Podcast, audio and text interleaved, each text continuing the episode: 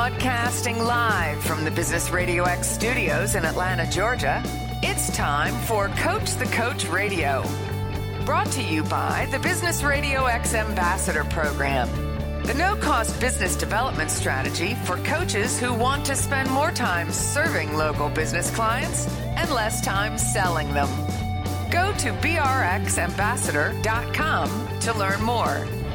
Now, here's your host. Lee Kantor here, another episode of Coach the Coach Radio, and this is going to be a good one. Today on the show, we have Gary Decker, and he is with Win Moves Coaching. Welcome, Gary. Thanks, Lee. So glad to be here. Well, I'm excited to learn what you're up to. Tell us a little bit about Win Moves Coaching. How you serving folks? So, my focus as a leadership coach is helping good leaders be great we all have challenges, we all have opportunities, and I just help people sort through that and find their vision and their mission and their purpose. Now, what's your backstory? How how'd you get involved in leadership coaching? So I have a I have a long corporate career. I have more than 35 years in leading and developing teams all around the world in a variety of functions. In I started my career in finance I was a CPA at one point in my career. I uh, then moved on to leadership roles in IT and in HR. And I've really worked to, as I said, develop teams and leaders all across uh, a whole variety of functions and locations and geographies. So I've been coaching. Uh, it's been part of my life and my DNA for that entire time, from my first days in public accounting over time, I, I got involved with some organizations that do certifications and do training. And I ultimately got my professional certification in coaching and then uh, went into it full time. I dabbled part time and had had side hustle going on in coaching for a long time, but I went full time into my business in early 2020. Now, can we talk a little bit about how um, when you were a CPA, yeah. Um, so obviously you were as a young person saying I'm going to be a CPA at some point, and you were right. going to choose that path. What attracted you to that? And then at what point did you say, you know what, I think there's more to me than this, and I'm going to kind of branch out a little bit? Yeah, that's a great question. I went into a public accounting because I knew that it would expose me to a wide variety of clients and give me exposure to business and and and professionals that I didn't have as a young person. And it's exactly what happened. I had I had major clients each quarter of the year. I had a different major client and a variety of industries, all kinds of things. I'm a continuous learner, have been since day one, and I and I just love that exposure. And when I realized that coaching was for me was literally the first week of public accounting when they sat down and said okay well this is our this is our counseling process. We evaluate you after each job that you do. You have a discussion with your supervisor and then it goes up you know up the chain so to speak and we give you feedback. And then i got to do that with people that were assigned to me as a leader on different uh, engagements. And it just really resonated to me the ability to get feedback, to act on feedback, to give feedback, and to help people develop and grow. And I've just taken that in every role that I've had ever since. And then you've been able to kind of expand the breadth of your knowledge so you can serve people in a variety of roles, not just finance and accounting? Absolutely. When I went into uh, leadership in the IT organization, we were in the midst of rolling out major system projects all over the world. So we were putting together teams a, a very intensive effort of evaluating talent, internal talent, consultative talent, and assessing them. And we had to build a very flexible environment to do that. So that's where I created a, a, career coaching council in my organization at the time. And that's when the, the coaching that I got exposed to the coaching certification programs and it really, it really took off. And I got some, I, I replaced some of my letters, if you will, with, with new coaching certification letters. And um, I would think, just from a foundational standpoint, having that finance background really helps you in no matter what area you're helping a client with, because you, you it always goes back to the numbers at some point. absolutely. It's the foundation of everything, and and to be able to talk with a leader now uh, and have that basic understanding of really all components of their business, uh, it's really really helpful. Now, what are you seeing in the marketplace? You're hearing a lot about this uh, period of time we're in with this transition out of the pandemic, hopefully as soon as possible. And there's this great, I think they're calling it the great resignation happening. A lot of people are reevaluating their priorities, changing right. careers, or just pulling the ripcord and just saying, look, I'm going to hit pause and I'm going to just regroup here a little bit. Uh, are you seeing that? Is that accurate in the in the markets you're dealing with? And how are the leaders kind of handling this uh, kind of, uh, if it's true, this kind of great resignation. Yeah, or or great reshuffle. There's a few buzzwords out there about it. Uh, it's definitely happening. I see it a lot. And I guess what I'd say is good leaders that I see, or or leaders that are effective. I shouldn't say good or bad, but leaders that are effective are listening to their people and and really really trying to get input and feedback and adapt and find new models of working, find ways to give feedback to people in, in a more effective way. I think I think employees, from my experience, what I'm seeing is that most people that are leaving a job or a company are doing so because they're not feeling connected, they're not feeling heard. So the leaders that are less effective are unfortunately kind of holding on to the old way and, and waiting, kind of waiting for it to come back. I've, I've actually even heard leaders say things like, well, once, once the, the assistance money runs out and people really need a job, they'll come running back. And I find that an interesting approach for a leader to, uh, to want to be hiring desperate employees. Right. But, that speaks so, to their culture, I would think. I think so too. I, I think it. I think it speaks to a lot. Leaders are really being challenged in this time to think about how they can influence and and give feedback to employees in a way that's not you know foundation on facetime and control and things like that. So it's definitely a time of everybody's learning this new dance so to speak. And uh, you know they, there's a saying that people don't uh, quit jobs they quit bosses. Are you seeing this uh, kind of at the heart of that as well? Absolutely Absolutely. And I'm seeing the opposite. I'm seeing, I talk to leaders and, and ask them about this kind of thing and the impact. I've gone to different organizations and, and you look around and there's, there's like no impact. Their, their people are running around doing their jobs, happy to do their jobs. Those were the people that were like that before anything changed. Those were people that were sensitive and empathetic to their employees before anyone heard the word pandemic. So it's it's without a doubt it's it's that type of leader that is continuing to be successful.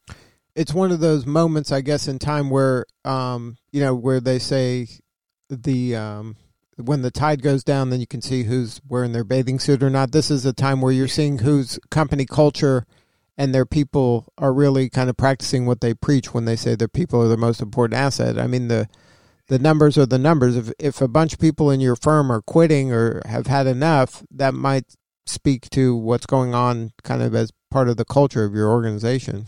Absolutely, absolutely. Yeah, that great Warren Buffett quote, you don't know who's skinny dipping until the tide goes out. And without a doubt that's that's happening and you see it and some leaders are having a real hard time identifying that and and valuing that. So I love working with those kinds of leaders and helping them broaden their, you know, their vision and and think through some more flexible approaches. So now let's talk about the leader. Like, say something has occurred, all of a sudden their um, the turnover is extremely high. All of a sudden they're seeing a lot of turnover where maybe historically, for whatever reason, they hadn't been seeing this degree. Maybe there were symptoms, but maybe not to the degree that is today. What is some advice you can give that leader to say, hey, you know, we're going to have to triage this right now, but here you're going to have to kind of lay some foundational groundwork in order to really get through this. Yeah. Well, one, one of the key things as a coach, I don't typically give advice, so to speak, unless, you know, the door is open and we, we do coaching where I will try to pull out from that person what it is that they see and, and what they see as opportunities. And and sometimes I see many leaders will kind of knee jerk to, oh, I guess I have to pay more money. And and yeah, that's part of it. There's a competitive component in in compensation. But I'll I'll try and ask them and get them to think through are there other things that maybe would be valuable to people things I've seen creativity around the hours that they're asking people to work, sharing roles in some cases where that might work, uh, thinking about other ways to provide development opportunities for employees. But I really try to get the leaders to to kind of think that through themselves. If they're stuck in there's nothing I can do, and I've I've seen this as well. There are organizations that just can't hack it. And then, but so I mean, obviously they're going to kind of self self author their destiny, but you're going to be kind of hopefully opening their mind and maybe asking questions that open their mind to have them go down some productive path.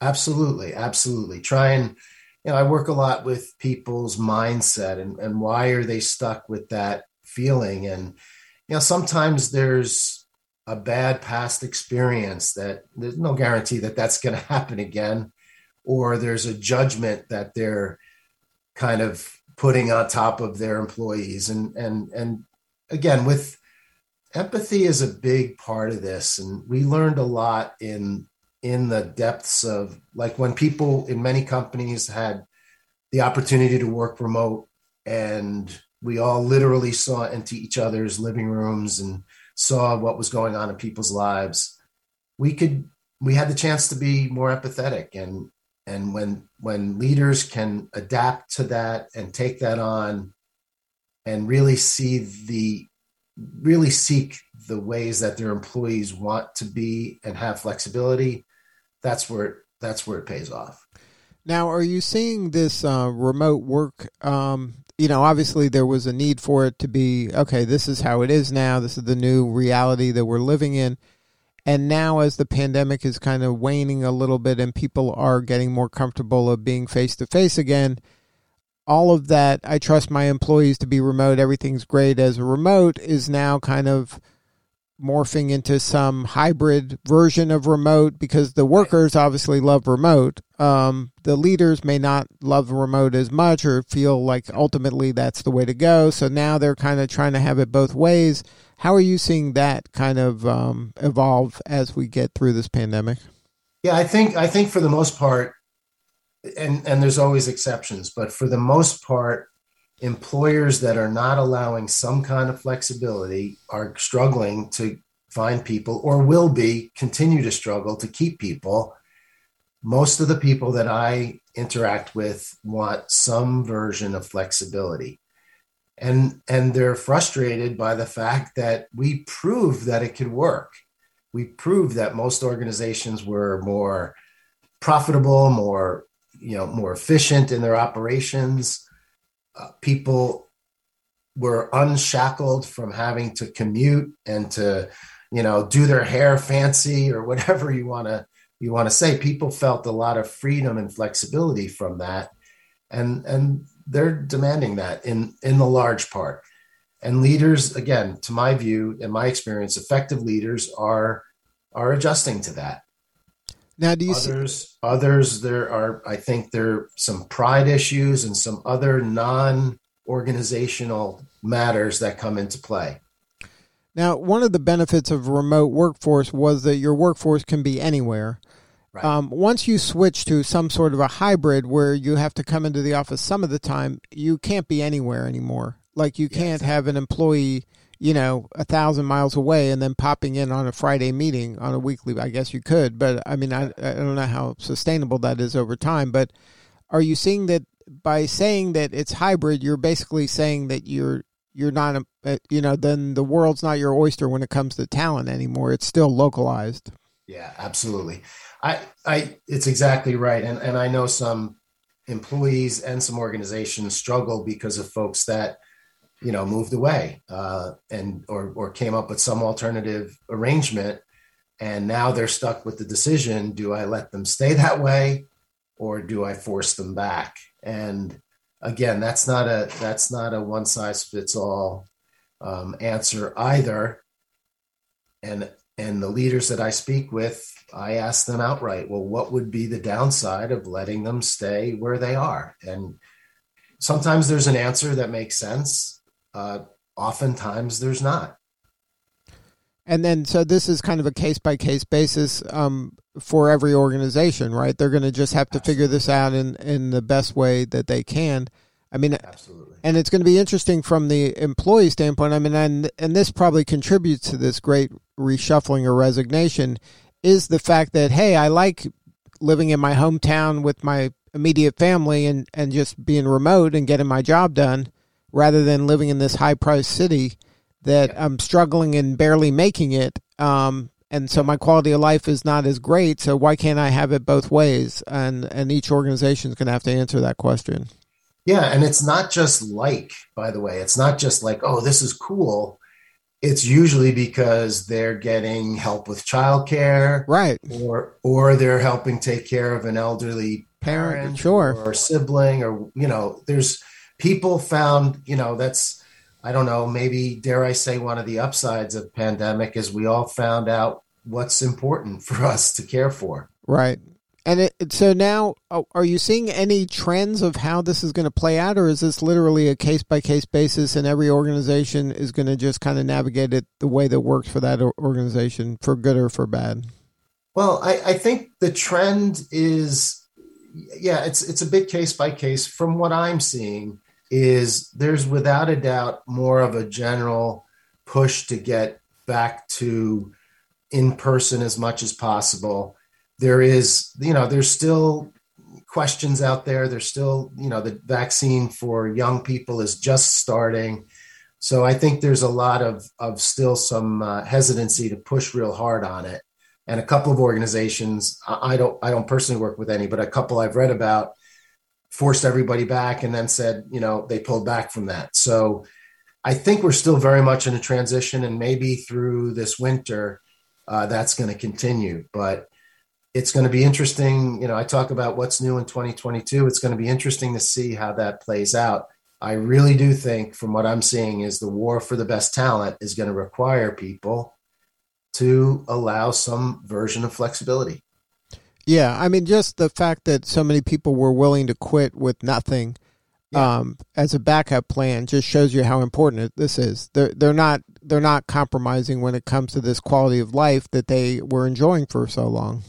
Absolutely, absolutely, and they and again, as I said earlier, they need to. The childcare question is huge. The the pressures on the childcare industry to staff and be ready for this are are you know there's a lot of challenges there as well. So it, there's there's not a foundation for folks that they can rely on like there there was previously. Now um when you're working with a firm is there a typical point of entry? Like are they asking you to come in to solve some kind of urgent thing right away and then that expands? Or is it um, kind of can come from anywhere the way that an, an organization engages with you yeah, so typically, so as I as I describe, my ideal client is is someone or an organization, either a person or an organization that knows they have a particular challenge, and they come to me and we we talk about it and we we develop a plan of, of action around that challenge. It's communication or leadership or something like that, talent. Um, but my my favorite is working with folks that don't kind of sense they have any challenge. And we discover together that there are things there that that they don't necessarily have addressed or we start in one direction and, and under, uncover very common to uncover that there's something else that we need to we need to talk about. And then the way you deliver your services is primarily one-on-one or is it group coaching? You do workshops it's all of the above. It's primarily one on one, but I also do workshops and group work as well. And then it's industry agnostic because of your background? Yeah, absolutely. I, you know, and and I I market myself as a leadership coach to be quite honest and you know, it's a little secret, don't tell anybody, but really anyone's a leader, you know, someone who has a direction that they want to go in and wants to get there So I work with folks in all kinds of backgrounds and all kinds of situations. Now, is it primarily senior leaderships, or, or, or are you seeing uh, some organizations kind of have this coaching trickle down to middle management or and below? Good ones do. I mean, it's the the good organizations are seeing that you know. In all honesty, we all could use a coach. I have a coach. We we all could benefit. You know, the best the best athletes in sports all have multiple coaches, right? We all can benefit from somebody outside of our day to day that can help us see something we don't see and improve upon it. So, good organizations are offering. I've I've worked with some organizations that offer this as a perk to their employees.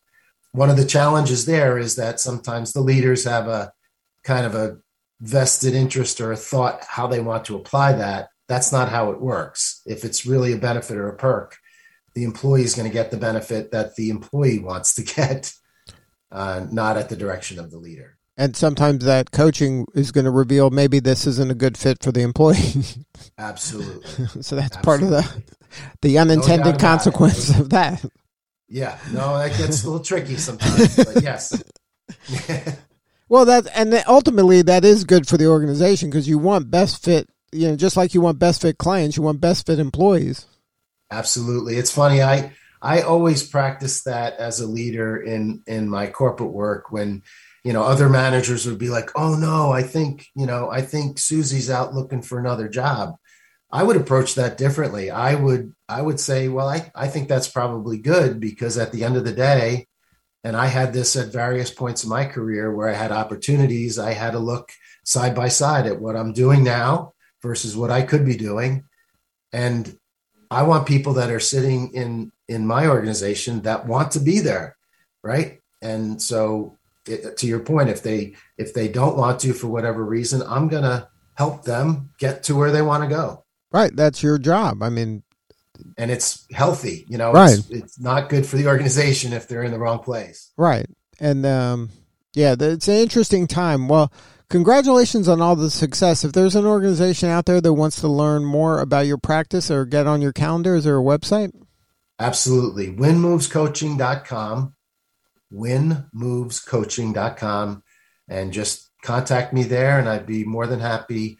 I always do free consultation, and it doesn't make sense to go anywhere unless we agree we're a good fit for each other. Well, Gary, thank you so much for sharing your story. You're doing important work, and we appreciate you. Uh, Lee, thank you so much. I really appreciate your time, and and uh, and I hope you have a great day. All right, this is Lee Kantor. We'll see you all next time on Coach the Coach Radio.